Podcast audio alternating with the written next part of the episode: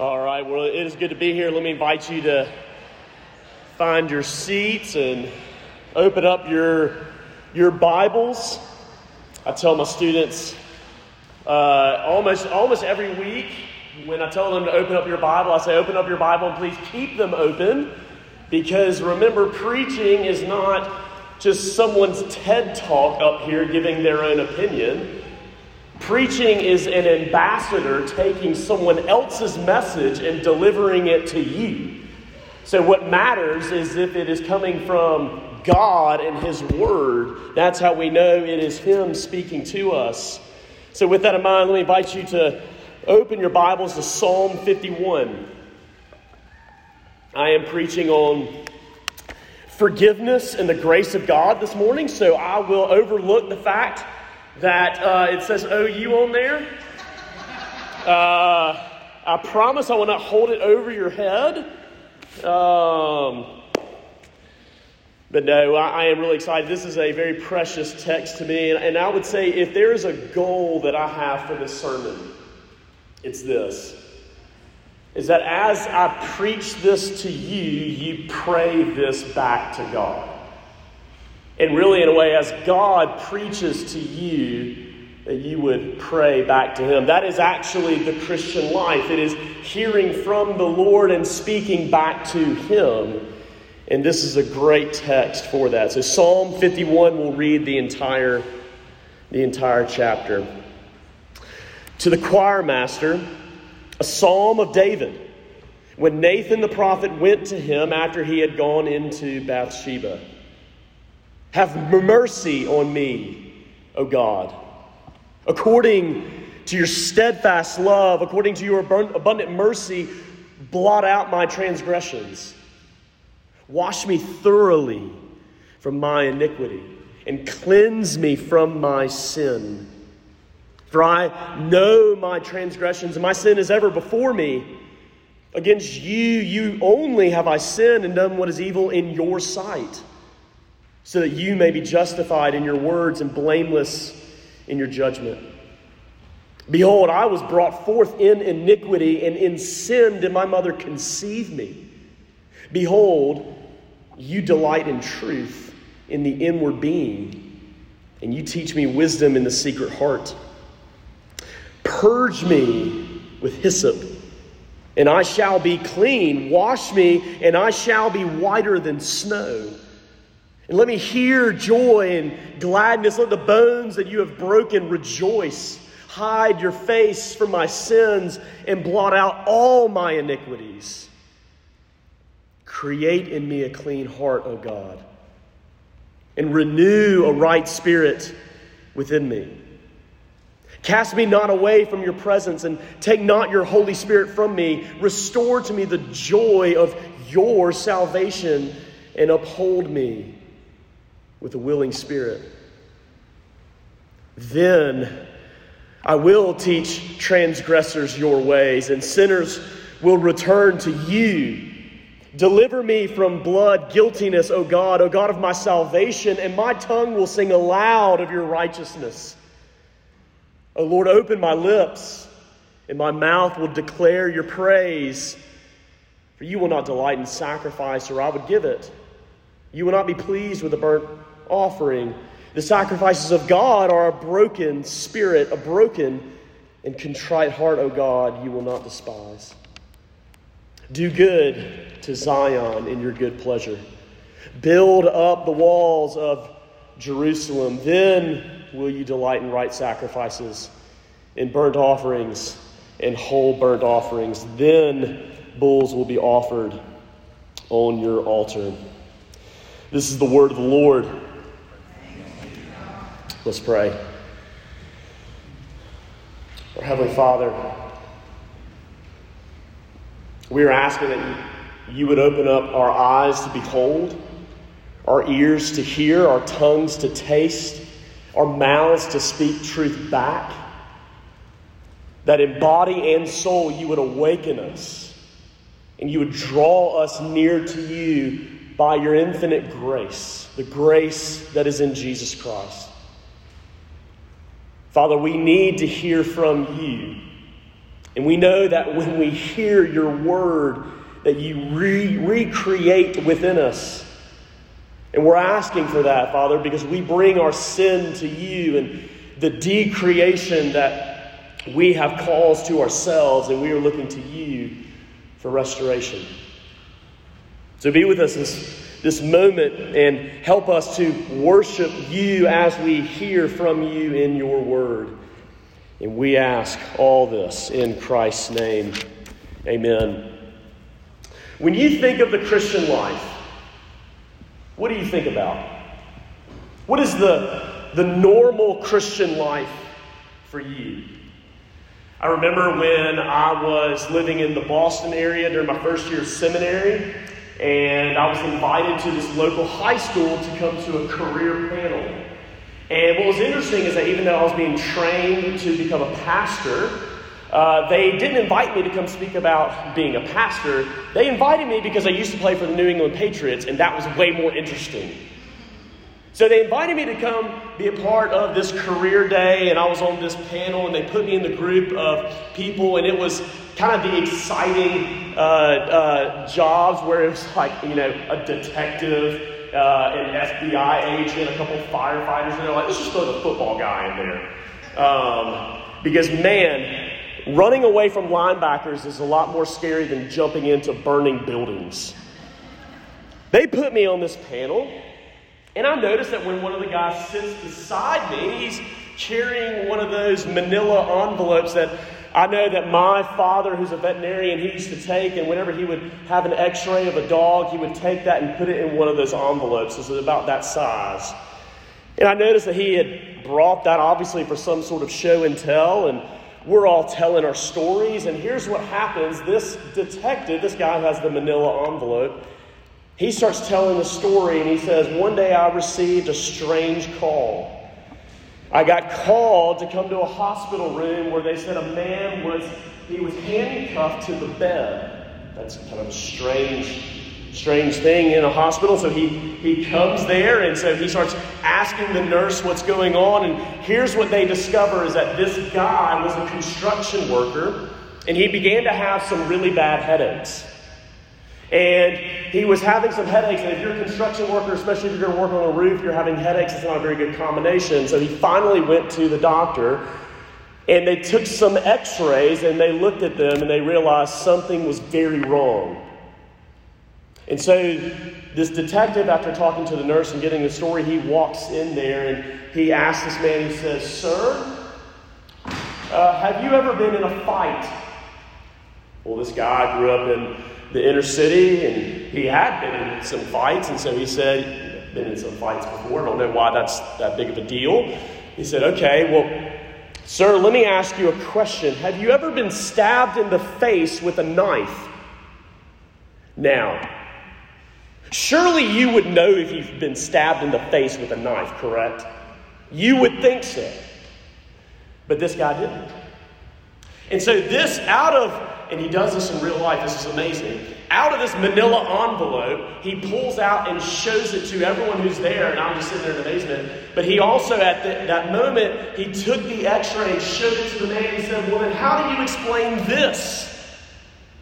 And there is a three or four inch knife blade that is in his skull. It had been there for years. He didn't know it. You see,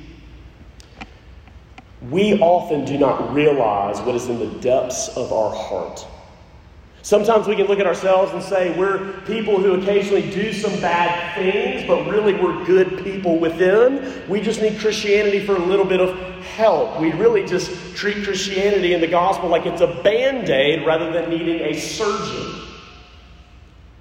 But see, it's not enough merely to recognize your sin. Here's what sets Christianity apart. We know there's a knife in our head, but we come to the surgeon to heal us. That's what we do.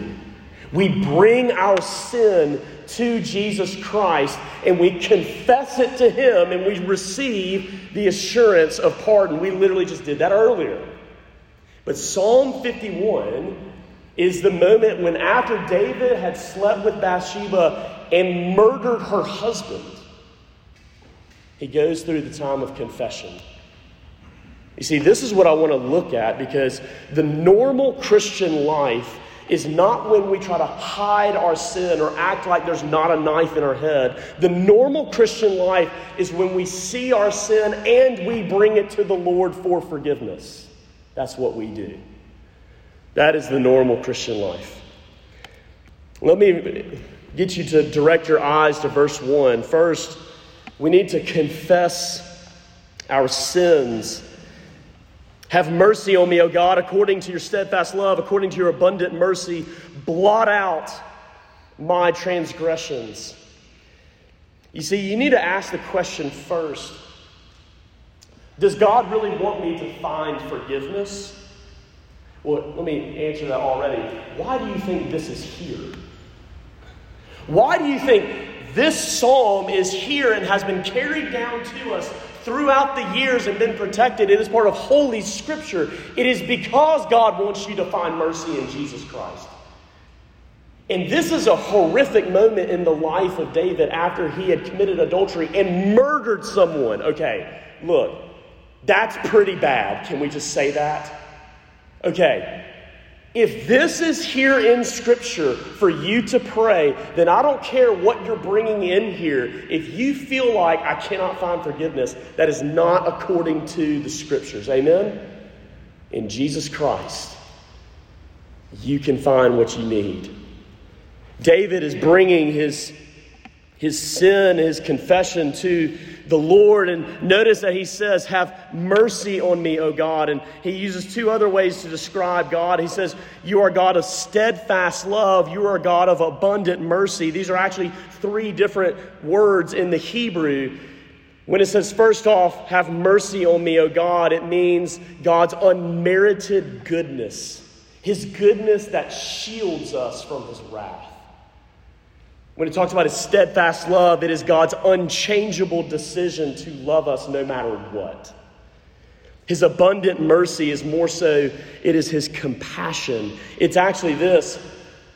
It's actually a word that is used in many instances when people are desperately in need of mercy. It's also a word that is used of the tenderness of motherly love upon her children. Actually, the Hebrew root word for the second phrase, abundant mercy, the Hebrew uh, word comes from the word for womb, in the depths of who God is. You see, God is not doing this, my friends. God does not stand back and say, do you need some mercy? Do you need some grace? You know, I like to explain it like the t-shirt cannon at basketball games where, you know, someone sits back and says, who wants a t-shirt? And there's always the people in the top row. They're like, I want one. And it's never going to make it there. But the guy sits back and he shoots t-shirts. That is not the picture here. God's attributes and God are not separate. God's attributes are who he is. When it says that you receive mercy and grace, you are receiving the God of mercy and grace. Amen? He's giving you himself, even though you don't deserve it. You see, when you think about God as merciful and loving and compassionate, when you bring your worst sins to him, is this how you picture your God? Oftentimes we don't. We think what we need to do is this, that we need to go on a long enough streak without sinning, then I can come to God. Or we do this, we need to go a long enough season of life of feeling really, really bad about my sin. And then when I feel really good about feeling really bad, then I can bring it to God. But my friends, the God of the Bible is telling you, look, do you want to know how you're growing in the Christian life? The faster you bring your most gruesome sins to me. That's what this is saying. What is he asking God to do? Look at verse two. He says, wash me thoroughly. That's such a great translation there. He's not just saying, look, use a little bit of water here and there. I just need a, a little tune up. No, no, no. Wash me thoroughly. Like put me in the Niagara Falls. Like wash me. Wash me. Blot out my sins. Blot out my transgressions. He says, look at these three verbs, blot out, wash, and cleanse. He is saying, look, if you're going to do something, do it deeply. Erase them totally from my record. Don't leave anything lingering. This sin has left a mark on me, and it appears before you. And I need you to take care of it. You see, what's awesome about this word for wash in verse two is that it's a word that's used many times in the book of Leviticus, but particularly in the chapters of talking about how we need to be cleansed from our sins to be embraced by God. David is saying, look, my sin keeps me from you. And I need you to blot it out. I need you to cleanse me. I need you to erase it so you can draw me near to you. You see, isn't this what baptism points to? Isn't this, isn't this the beauty of what baptism is? That whenever you witness a baptism or you bring your covenant child to the Lord, or, or maybe you've never been baptized and you believe and, and you are washed with the waters, what baptism is proclaiming to you is that God is eager to wash away your sins. God is not a stingy God. Who gave us the very sacrament of baptism? Jesus Christ did. Do you think that somehow you can want to be cleansed of your sins more than God wants to cleanse you? You got to think higher of your God. Parents, you might be really disheartened because maybe some of your children have been baptized when they don't believe, or maybe, like me, they were baptized when they were young and they go off to college and they live the younger son, the parable of the prodigal son. They live that life and you're heartbroken. Trust these promises. God is always faithful to his word. You see, baptism reminds us that in Christ we are washed by the Spirit. Revelation twenty-two, fourteen through fifteen says, blessed are those who wash their robes so that they may have the right to enter into the tree of life and enter into the city gates. Outside are the dogs and sorcerers and the sexually immoral and the murderers and the idolaters and everyone who loves and practices falsehood. You see, the only people who will not enter into heaven are the people who do not bring their sins to Christ. David was an adulterer and a murderer and much more. But what did he do? He brought his sins to the Lord and he found forgiveness. We're asking the Lord to deeply cleanse us. And notice that there's, there's three words he uses to describe sin. He uses three different words: transgression, iniquity, and sin. What David is saying is not this. I'm, I'm a little bit broken. We like to use that word today, and sometimes it ha- does have a good context to use it, but in many ways it can be misleading. Because sometimes when we look at ourselves and we say, you know, I'm just a broken person, it means that we just need a little bit of help putting ourselves back together. My friends, you are shattered. Ephesians two one says you are dead in your sins. You do not have a little sin problem. You have a major sin problem, a crippling sin problem, sin that has made God's wrath hang over you until you run to Christ. David is not saying, I have just a couple things here and there that you need to kind of erase from my resume. He is saying, I need you to kill the old self and make me alive in the Savior. You see, but what's amazing is that these same three words to describe sin are also used in Exodus thirty-four, verse seven, when God is saying how willing he is to forgive us, to cleanse us, and to atone for our sins. Amen? God is more eager for you to find forgiveness in him than you are to receive it. See, we confess our sins. We confess our sins against God. Look at what verse four says, against you, you only have I sinned. See, David's saying, look, my, my sins, my transgressions, they're ever before me. I know them, and I know that they're sins against you. You see, some of you are maybe thinking this, you're maybe taking this strategy. You say, well, time heals all wounds. But you're doing it in an unhealthy way of saying, I don't really want to deal with this sin. I don't really want to bring it to the Lord. I'm just going to let a lot of years pass over this, and then it'll just be forgotten. But my friends, God does not forget our sins. You must bring them to him. You must bring them to him in confession. Don't water it down. Bring it to him. You see, that's why John says in First John one nine, he says, if, if we confess our sins, he is faithful and righteous to forgive and cleanse us of all unrighteousness. Just bring it to him. David says, it says, against you, you only have I sinned. David's not saying that literally only against God and not against Bathsheba or Uriah or whoever else. I'm not. He's not saying that it's literally only against God and not them that he sinned. He's saying this, that most egregiously, most importantly, all of our sins are ultimately against him. And that is the problem. Baseball umpire Bill Clem once said, "It ain't nothing till I call it." But here's the thing. As good of a quote as that might be for baseball, we don't do that same thing. We don't look at our life and we say, well, it ain't nothing till I call it. Here's the thing. God calls it, and it is sin, and you're out, if I could just carry over that illustration. And you know what? You call it because he's called it. In our world today, we are watering down sin, and what we are doing is saying that this isn't that bad, or this isn't that egregious, or I haven't really done this. But here's the problem. When we water down sin, you inevitably water down grace. Romans five twenty says that where, where sin has increased, grace abounded all the more. But when you make sin small, then you make grace small, and you make Jesus small, and then you make Christianity small, and then people look at the community and say, well, why would I want to be a part of that? But the gospel, the gospel says God is bringing in the worst of the worst, and people will look at this community and say, why in the world are they friends?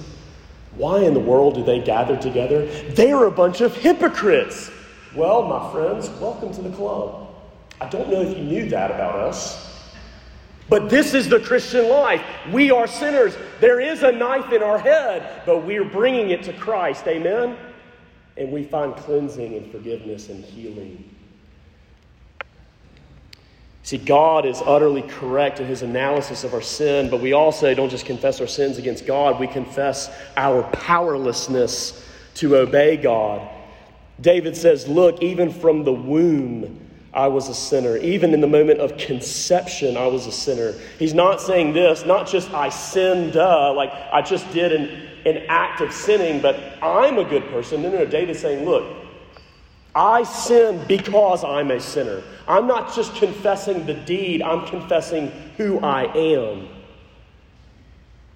The problem is our hearts, not just what we do. Jesus himself said that the sins of sexual immorality and gossip and slander and all these things, they arise from the heart. You see, but David is also giving us something that is very relevant for today.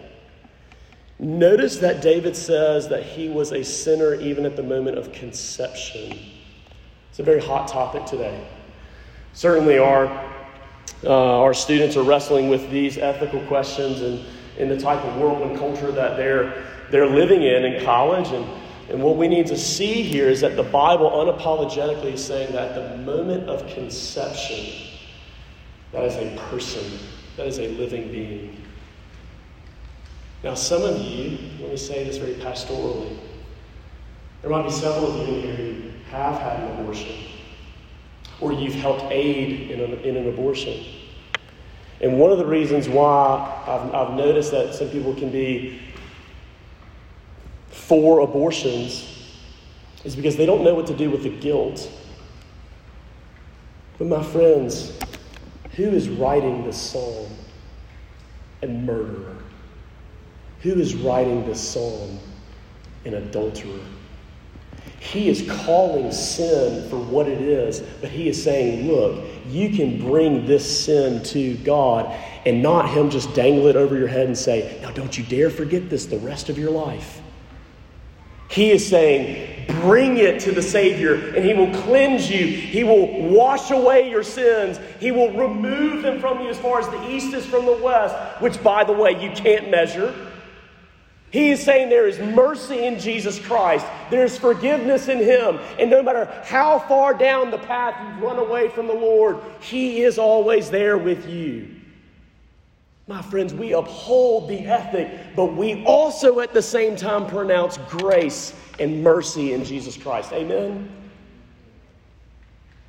We don't just sit there and say, now you can find forgiveness after a real trial period of being a really good little boy or little girl.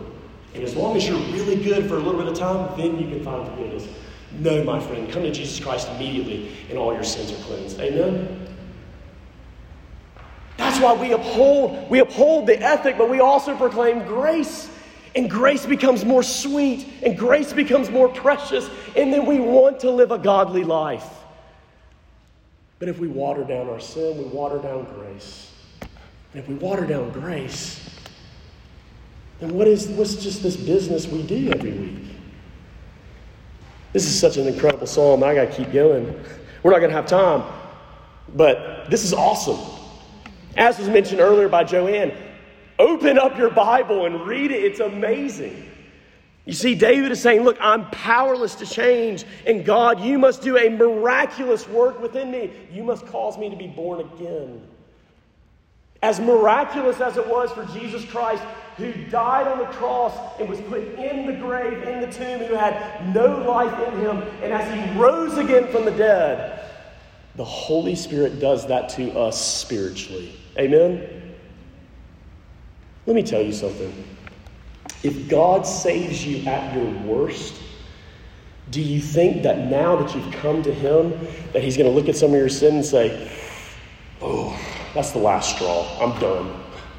Can't take it anymore. Do you, that would be crazy. My friends, Jesus Christ has enough mercy for you tenfold.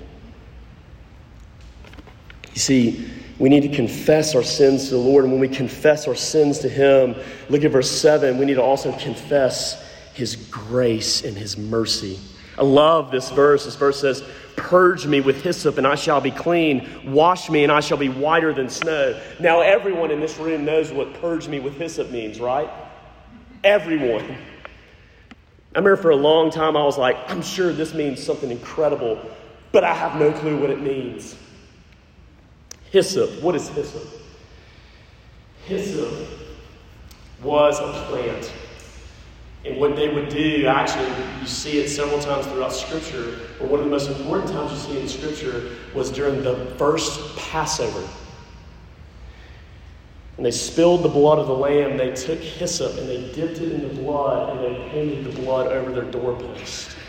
Hyssop became a symbolic uh Uh, memory of atonement. When David is saying, purge me with hyssop, he is saying, use the best atonement that only you could provide. Use that for my life. And that, my friends, is Jesus Christ, because He is the greater Passover lamb. Amen? That's what John the Baptist said when he said, behold, the Lamb of God who takes away the sins of the world. That's Him. David is saying, look, I need true atonement. And God is saying, I will give it to you. It doesn't say this. David doesn't say, purge me with hyssop, and then I will also do this, and I will also do this, and then I shall be clean. What does it say?